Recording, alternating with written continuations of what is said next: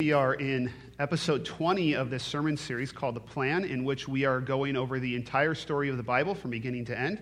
We've been we started with uh, creation in September, and we're going to link up with Easter, uh, with the resurrection on Easter. And at this point in the story, we are in what's called the divided kingdom era. And our goal for this series is to understand the story that unites the whole Bible, Uh, so that we can see how they all link together, and so we can know the story that we're being invited into as Christians and what we are asking people to join with as we share the gospel with others. And the story of the Bible, the way we've been summarizing it, is this, is God's plan to establish a place full of people who live out their purpose in his presence. So God made the world, and he put people in it, and he gave us the function of ruling this place on his behalf. And he wants to live here with us. And that's how things started out, but we messed it up. And we continually mess it up. And the story of the Bible is the story of God continually working to overcome our rebellion and to restore that plan. And God has been working for a while now in, in the Bible with one specific family, the Israelites. And the goal is to show the plan through them so the rest of the world can see who God is and be called to him. And at this point, this is the, called the divided kingdom era, when the kingdom of Israel has been split. So ten of the tribes broke off away from David's grandson and formed the northern kingdom of Israel. But the problem that they ran into is the fact that the temple is still in the kingdom of Judah, and so they don't have God's presence in their kingdom. And so that caused them to make some changes to the way they worship God in order to to try and keep people from traveling to this now foreign nation to worship. And so the king, Jeroboam, changed the religion so that people would uh, stay loyal to him, because it was more important to him that they be loyal to him than that they be loyal to God.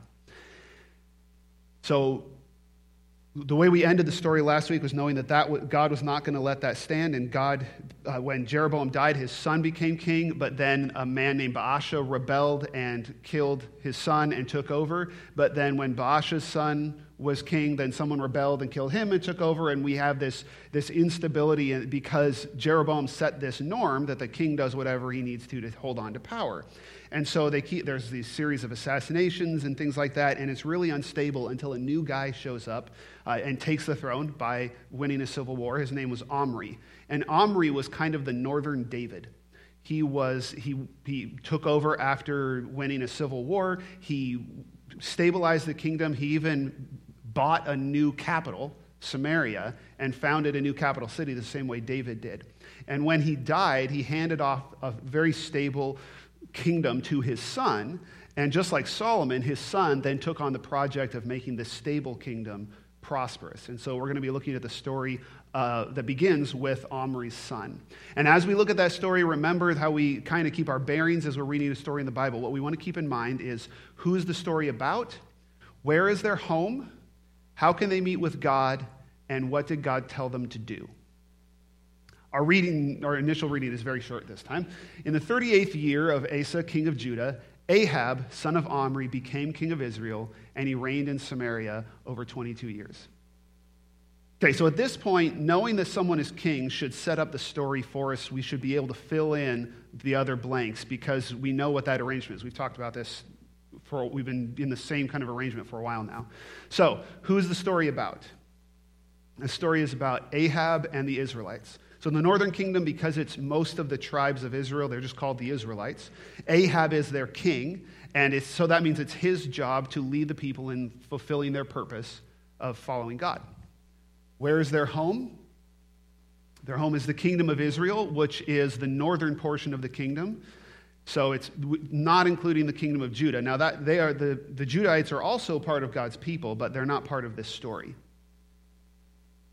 The tricky part for the kingdom of Israel is how they can meet with God. If they want to experience the presence of God, where do they have to go? They have to go to the temple in Jerusalem. God's presence on earth physically manifests in the temple.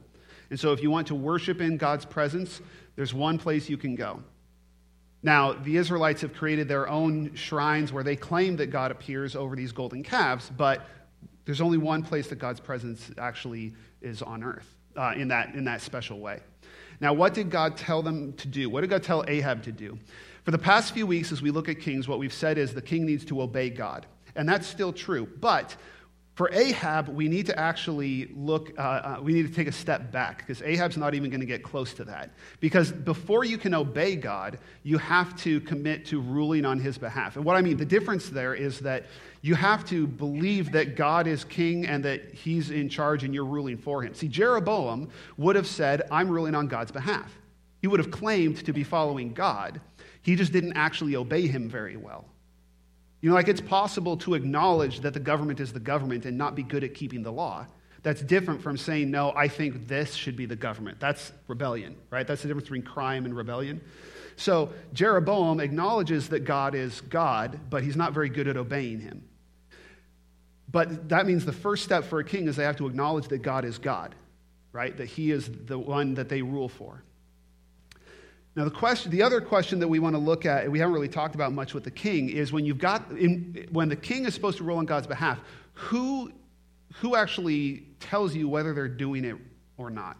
Because in most kingdoms, the person who rules on the God's behalf and the person who decides what the God wants is the same person. So the king tells you what God wants, and then the king does what God told him. You know, it's all one person. But in the law of Moses, there's a distinct role that is God uses to hold his people and the kings to account.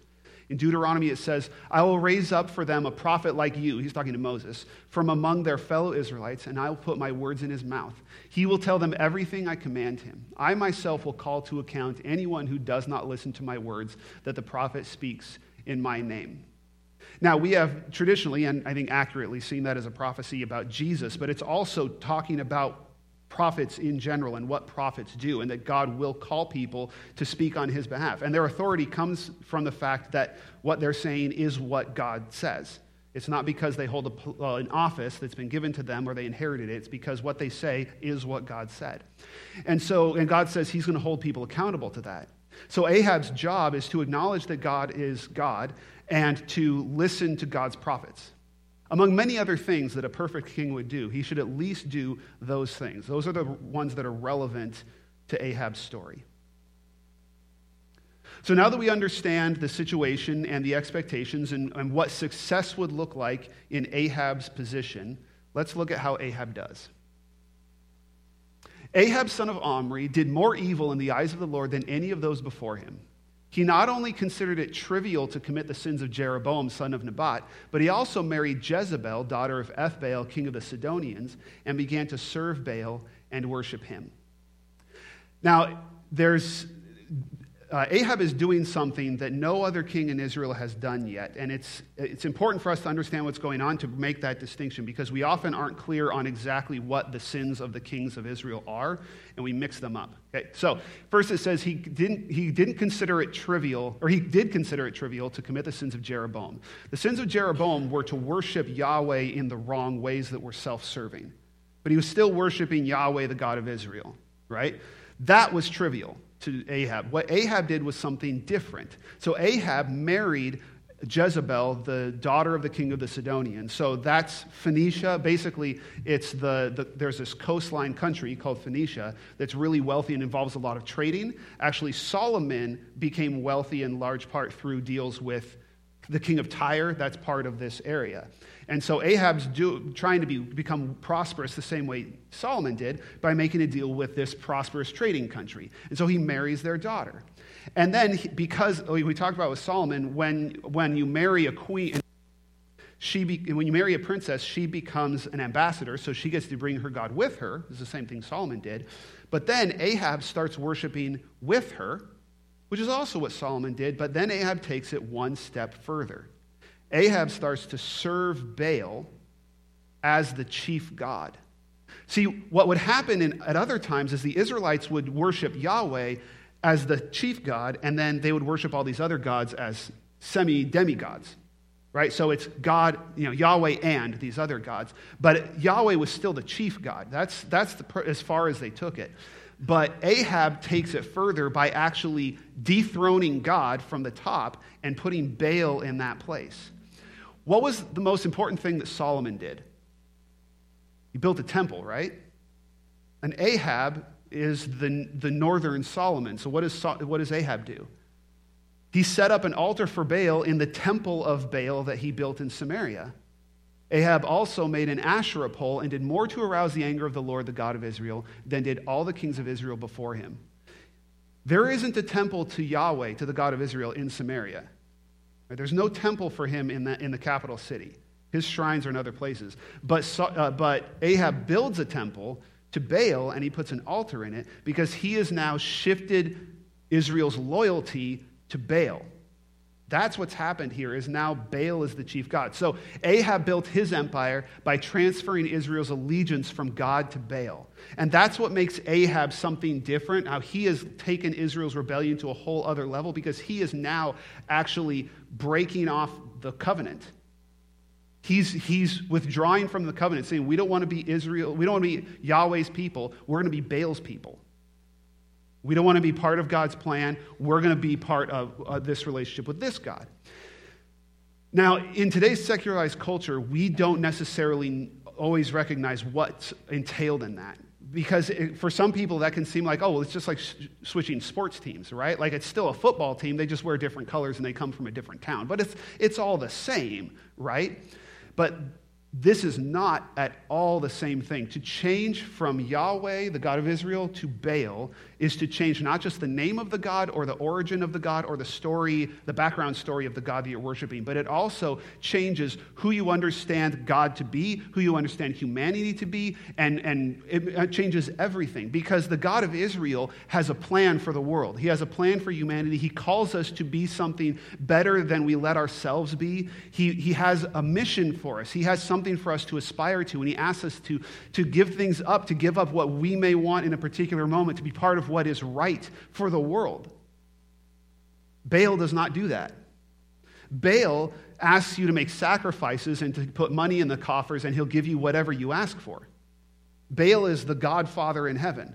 Like, he makes a deal with you to give you what you want, as long as you give him what he's not going to ask you to become more than you are. He doesn't care. He just wants to get his sacrifices and to have you, you know, do the task that he assigns you, and, and he'll, he'll, you know, you give him enough sacrifices, he'll give you victory in battle. He doesn't care who you're fighting or what cause you're fighting for or how just your cause is. As long as you pay the toll, you get what he what you ask for. It's a completely different understanding of what the relationship between humanity and God is supposed to be. It's a completely different understanding of right and wrong, of the importance of right and wrong. It it changes everything. And that's probably a big part of why Ahab made this choice. The obvious part of it that I think we're pretty secure on saying is that he did this in order to bolster his treaty with the Phoenicians. It put him in a stronger political alliance. But it seems to me that if he's going further in this way, he's going further than he needed to for diplomatic purposes, it's probably because Ahab wants that kind of a God. He wants that kind of a religion, that kind of a relationship. He prefers a God who doesn't ask anything of him except that he pay his sacrifices, and, and God will make him wealthy. God will make him prosperous. God will give him whatever he wants. It seems to be what, ba- what Ahab wants. And so he takes this extreme step of removing Israel from the covenant. And as I read this story, I think it is because that extreme step has been taken that all of a sudden the prophets in Israel take on a different role. At this point, a prophet, God elevates a prophet in Israel, because we've talked about a lot of prophets before, but no one is really going to play the same role that this new prophet and his successor play. And we're only going to have prophets like this while Israel is following Baal. It seems to be because the Israelites have left the covenant. And so they need someone to call them back on God's behalf. So now Elijah the Tishbite from Tishbe in Gilead said to Ahab, "As surely as the Lord, the God of Israel, lives, whom I serve, there will be neither dew nor rain in the next few years, except at my word." All right, so here's what he's saying. Elijah says, "Hey, I represent Yahweh, the God of Israel, and I say there's going to be no rain for until I say differently." And here's the thing. Baal is a god of thunderstorms, right? So Baal is supposed to be in charge of the rain. So this, this is a pretty big claim. This claim cuts to the heart of whether, whether Ahab's change in religion was accurate or wise. Right? Because if if Elijah, if nothing happens, then Elijah can be ignored.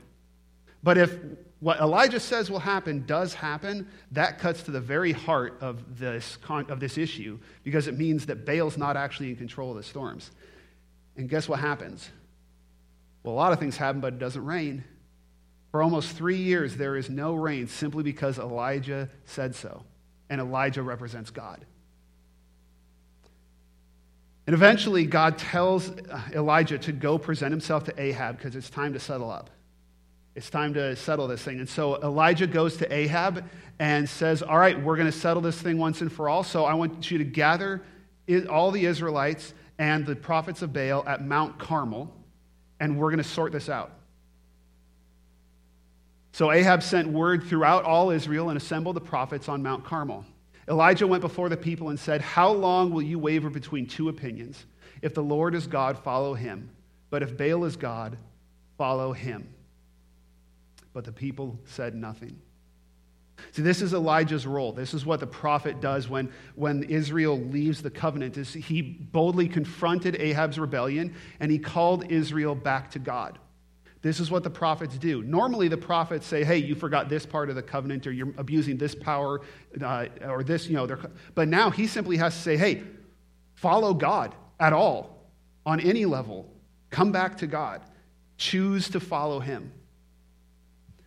And so uh, Elijah divi- or Elijah proposes this test. So they're each going to sacrifice a bull and put it on an altar.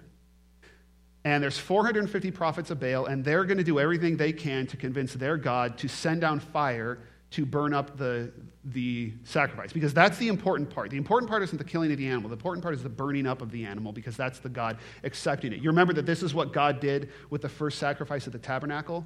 Fire came out of the tabernacle and burned the sacrifice, because that shows he's accepting it. So the God, the, the prophets of Baal are going to do all of this and try and get God to burn up the sacrifice, and then Elijah's going to have a go. Lonely old Elijah. And they even do this on Mount Carmel, which is right across the border from Phoenicia, which is Baal's homeland.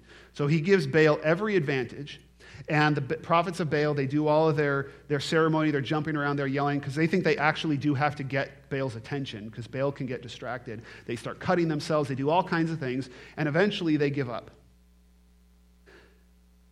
So then Elijah takes over.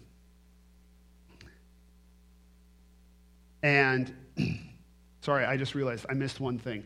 We need to update the people, because now we realize that Elijah is... Uh, an important part of the story. Now he's carrying the story forward because he's calling people into to follow the plan. And so the story is about Ahab and Elijah and the Israelites. And Elijah stands up to make this, uh, to, with this sacrifice, and he has them drench it in water. Just soak it, because he wants to make this as clear as possible what's really going on. And then he makes this prayer. At the time of the sacrifice, prophet Elijah stepped forward and prayed, Lord, the God of Abraham, Isaac, and Israel, let it be known today that you are God in Israel, and that I am your servant, and have done all these things at your command. Answer me, O Lord, answer me, so these people will know that you, Lord, are God, and that you are turning their hearts back again.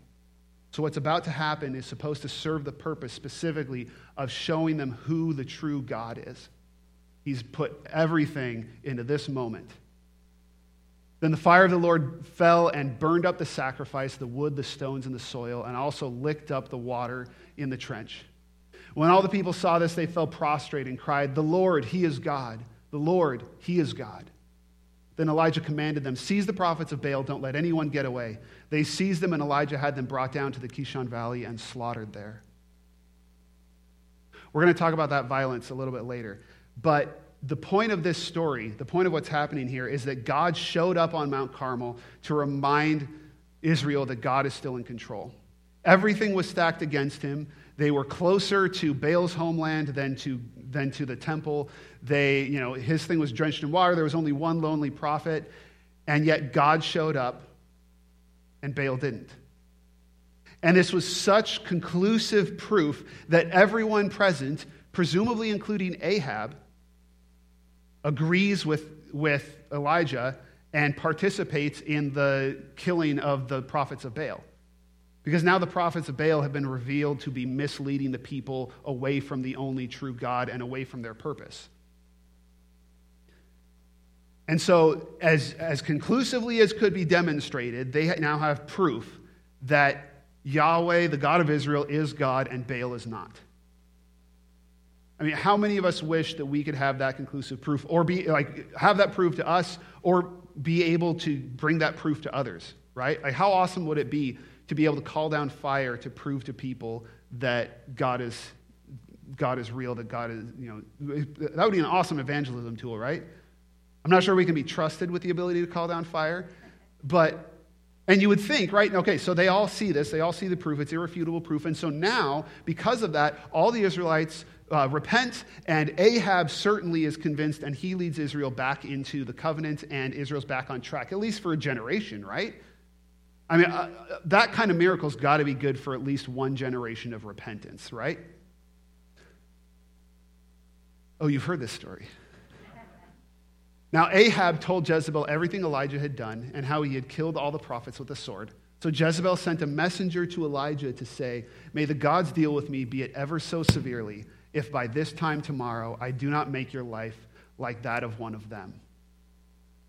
It's an interesting thing. We don't know exactly what Ahab's what Ahab was thinking at Mount Carmel. He didn't stop any, any anything that was going on um, as they were killing the prophets of Baal. He seems to have participated.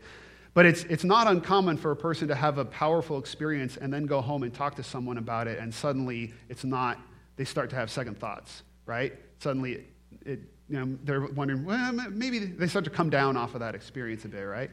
Especially when you've got Jezebel, whose reaction to this irrefutable proof of God, uh, of Yahweh being God, is to say, it's just to get angry and to want to murder Elijah. She couldn't have sent this message without it be, without Ahab's okay, which tells us that ultimately the reaction that Ahab and Jezebel cho- decide on to this amazing moment is that they double down on their allegiance to Baal. Now the question is, as, as I look at this and I wonder, why?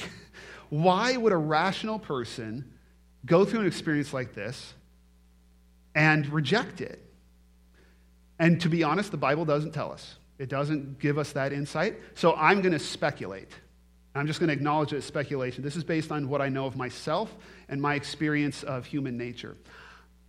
If I had to guess, I would say that it's because Ahab and Jezebel cared less about which God was real than they did about which God they wanted to be real. That it wasn't, in the end, they still wanted Baal to be God because they still wanted a relationship with that kind of God. They still wanted a God who would give them whatever they want as long as they paid the toll. They didn't want to follow a God who was going to call them to be something different. They didn't want to be, they didn't want to follow a God who was going to ask them to follow his plan instead of theirs. They knew what kind of God they wanted, and they would rather stick with that than stick with the evidence of which God was actually real. They're, they're dedicated to the kind of plan they want to be a part of. And it's their own plan, not God's. So at this point, as uh, Elijah Elijah received this, this message, and you have to remember, Elijah is this amazing, bold prophet who steps out of the wilderness and confronts the king and says, you know, it's not going to rain unless I say so. And then he goes off and, and he, as he's hiding during the drought, he's miraculously fed by ravens, and then he goes and hides with a, a widow, and God miraculously gives her oil and enough to, to feed him throughout this whole drought. And then he he's miraculously brings that widow's son back to life. And, and then the Mount Carmel thing and all of this, right? And so how does this bold, powerful prophet respond when he gets this angry note from Jezebel? Elijah was afraid and ran for his life. When he came to Beersheba in Judah, he came through a broom bush, sat down under it, and prayed that he might die. "I've had enough, Lord," he said. "Take my life. I am no better than my ancestors." I can relate to that. Have you ever had a moment where, you know, you've been you've been putting up with a lot, you've been fighting the good fight, you've been enduring, you've been you've been pushing your way forward, doing what God's calling you to do, and you know, you know what you know you're supposed to do right, and then all of a sudden you hit one defeat. Maybe it's the tenth or the dozenth, or maybe it's just one, but it just hits you in a way that takes the wind out of you. Just knocks you down. Maybe it's because it's the latest in a long line of defeats and it's just one too many. Maybe it's because you were so certain that it, things were going to go the right way this time. There's so many reasons why, but every once in a while, you'll just hit a brick wall that just really knocks you down. Right? I totally get where Elijah's at in this moment. Even in spite of everything he's seen, because at this point, what more could he do?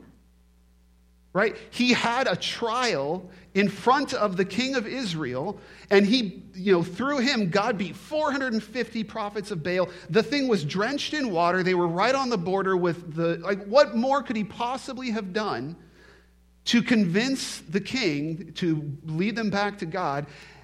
And things got worse. I, I could totally understand Elijah just being hit in the gut from that. And so what we find this reaction to this, this normally very bold man is he fled Jezebel, Jezebel's persecution, and he despaired for his message. So at this point, Elijah is at the southern end of the kingdom of Judah. And so God, uh, God actually sends an angel to feed him. Or he, he falls asleep, and God sends an angel to give him food and to give him strength for the journey. Because what the first thing Elijah needs is a nap and a snack. And then he journeys on down to Mount Sinai. Mount Sinai is the mountain where God's presence waited for the Israelites as they came out of Egypt. It's where Moses experienced God, and it's where the presence of God came from Mount Sinai into the tabernacle. He's, he's going to have a mountaintop experience with God. Literally, it's where we get the term mountaintop experience. So he goes to the mountain, and he gets that mountaintop experience. God shows up in the same with the same um, elements that he that Moses experienced. There's an earthquake, there's fire, there's wind, there's all this chaos, and then it says there was the sound of stillness. It's the kind of the echoing reverberations as this whole cacophony, all this noise ends. And when Elijah heard it, he pulled his cloak over his face and went out and stood at the mouth of the cave. Then a voice said to him, "What are you doing here, Elijah?" He replied, "I have been very zealous for the Lord God Almighty. The Israelites have rejected your covenant, torn down your altars, and put your prophets to death with the sword. I am the only one left, and now they are trying to kill me too." This is the burden that Elijah is carrying. And notice the uh, pronouns. Notice what he's saying. And I'm not criticizing Elijah for this, but it's, it tells us his state of mind. I have been very zealous for the Lord Almighty. The Israelites have rejected your covenant, torn down your altars, and put your prophets to death with a sword. I am the only one left, and now they are trying to kill me too. Why has Elijah lost hope? Because Elijah has been overwhelmed. Because Elijah has done everything Elijah can do, and it hasn't fixed the problem. And now they're trying to kill him too. Elijah is out of resources. Elijah is out of options. And so Elijah has despaired of his ability to fix the situation. And I think it's important for us to recognize that aspect of what he's saying, that Elijah is worn out and Elijah can't fix the problem. For us to understand how God responds, because God's response is, response is otherwise a little bit puzzling. But here's what God says. The Lord said to him, "Go back the way you came and go to the desert of Damascus. When you get there, anoint Hazael king over Aram. Also anoint Jehu son of Nimshi king over Elijah, uh, king over Israel, and announce anoint, wow, anoint Elisha son of Shephat from Abel-Meholah to succeed you as prophet." The first thing he says is, "Go home, and I want you to anoint these three people for their role in my plan." Which is, first of all, a reminder, oh yeah, there are other people with roles in God's plan. Wait, my job isn't to go and accomplish this, like my next step isn't to go and accomplish this thing, it's to go and appoint people who are going to accomplish things.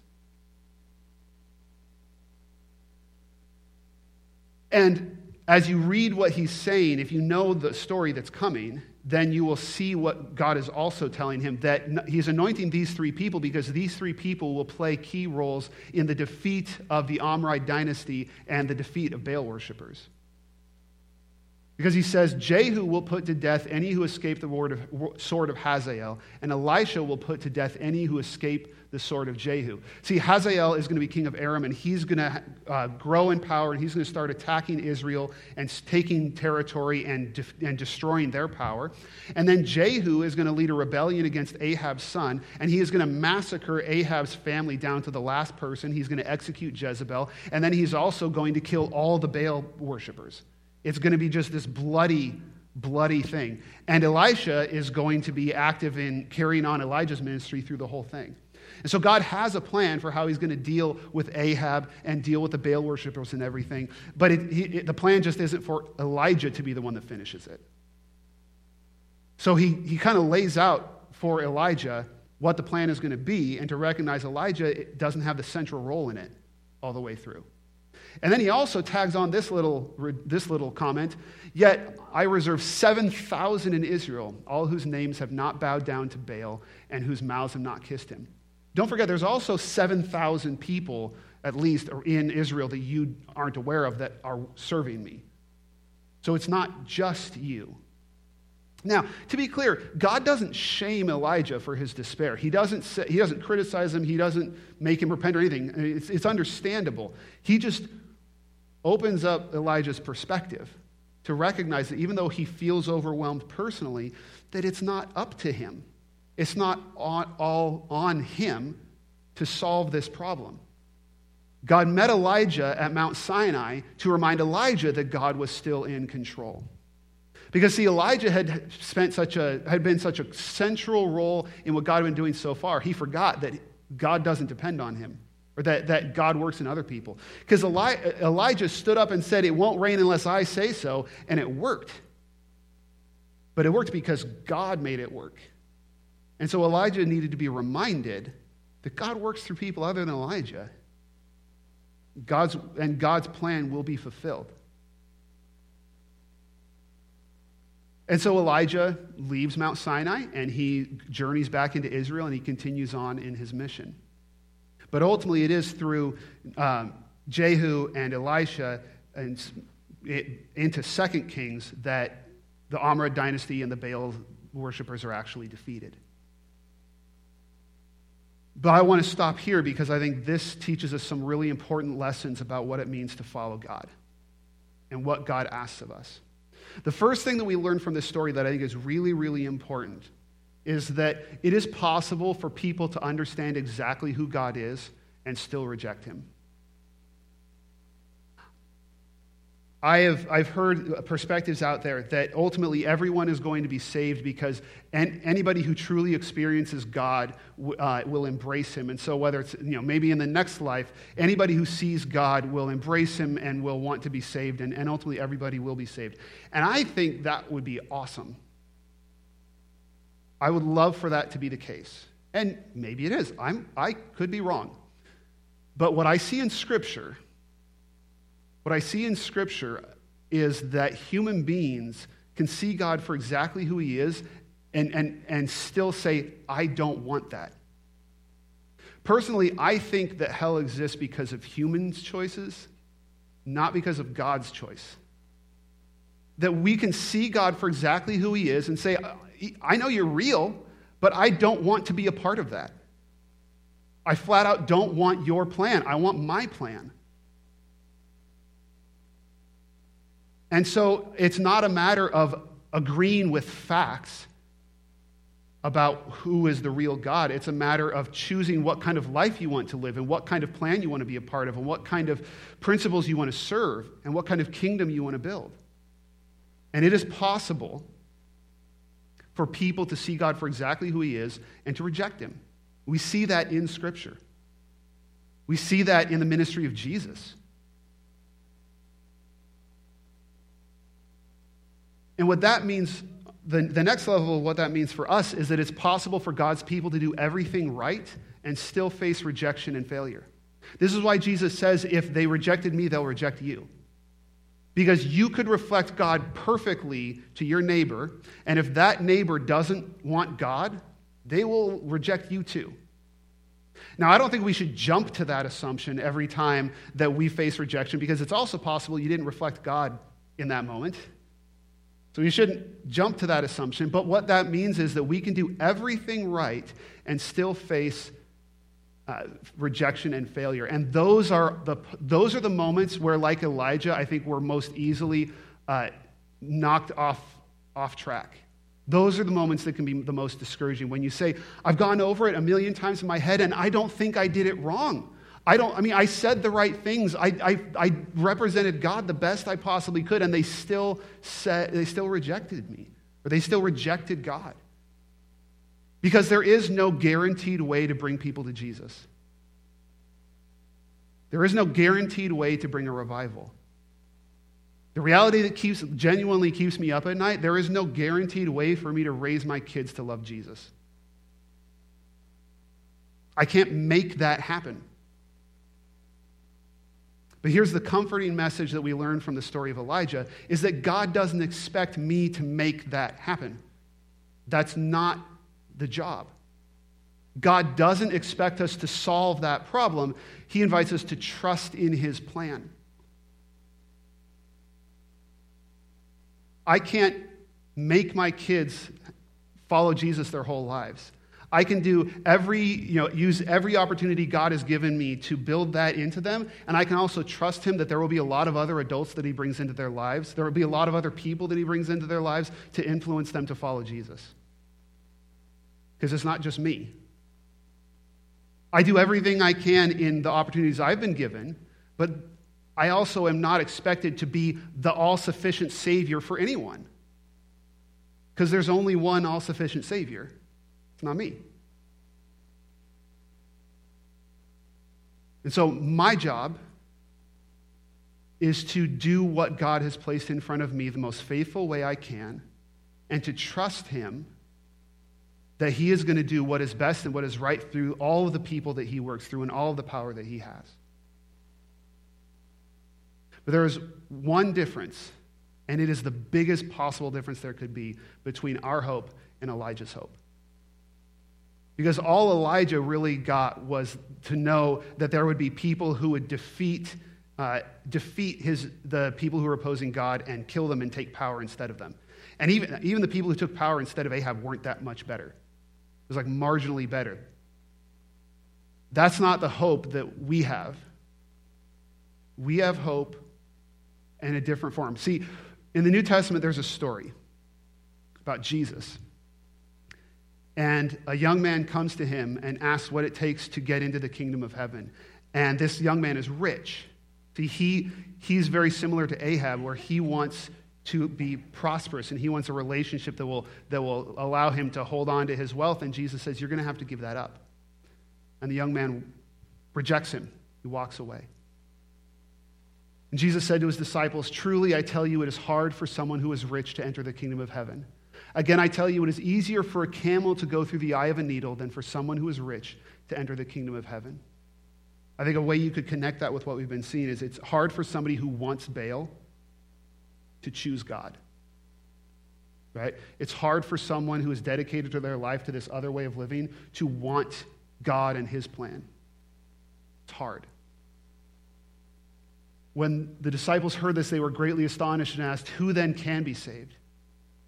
That Jesus looked at them and said, with man, this is impossible.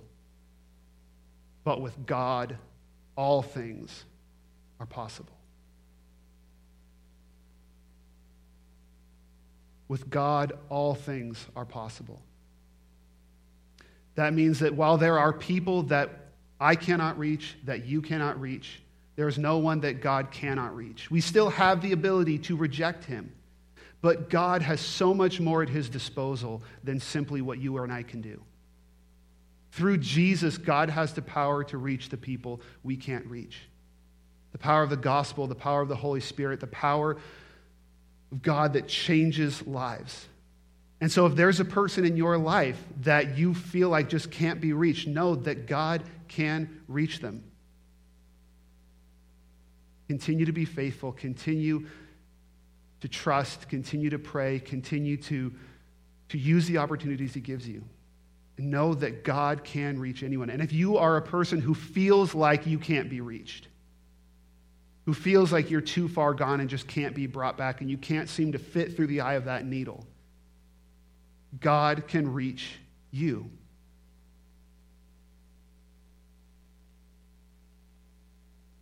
We believe that every time you hear the gospel preached, God is calling you to respond.